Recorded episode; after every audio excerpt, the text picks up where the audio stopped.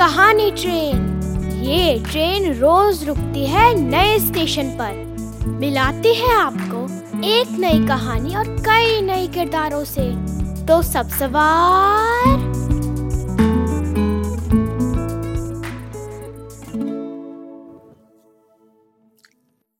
आज की कहानी है हवा का झोंका।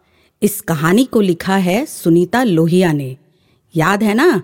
कहानी को ध्यान से सुनना है। जी हाँ आज भी कहानी सुनने के बाद बातचीत ज़रूर होगी। बगीचे में चारों तरफ़ फूल ही फूल हैं रंग बिरंगे फूल, लाल, गुलाबी, सफ़ेद और भी कई तरह के फूल। लेकिन सभी दोपहर से उदास हैं। चारों ओर तेज धूप है। इस धूप में सभी के चेहरे मुरझा गए हैं। वे निढाल होकर डालियों पर लटके हुए हैं। तभी गुलाब बोला, आज कितनी उमस है। देखो, हमारी पत्तियाँ भी झुलस गई हैं। सभी फूल आपस में बातें कर ही रहे थे कि एक ठंडी हवा का झोंका आया। गेंदा बोला, अरे देखो, ठंडी हवा का झोंका।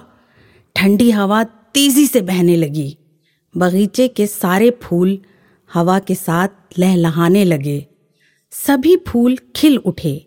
फूलों के साथ पेड़ और पत्ते भी हवा में झूमने लगे। कैसी लगी आपको ये कहानी? कहानी में सभी फूल आपस में क्या क्या बातें कर रहे थे?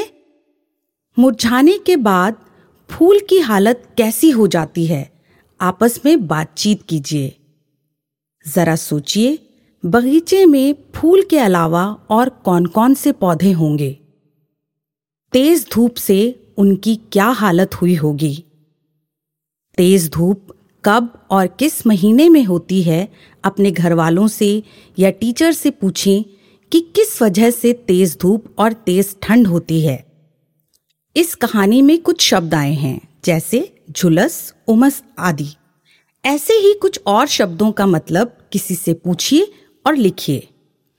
आपने कहानी ध्यान से सुनी है। तो अब अपने मनपसंद फूल का चित्र बनाइए और उसमें रंग भरिए। इस फूल के बारे में एक छोटी सी कविता या कहानी लिखकर घर में सबको सुनाइए। कल फिर मिलेंगे नई और मज़ेदार कहानी के साथ।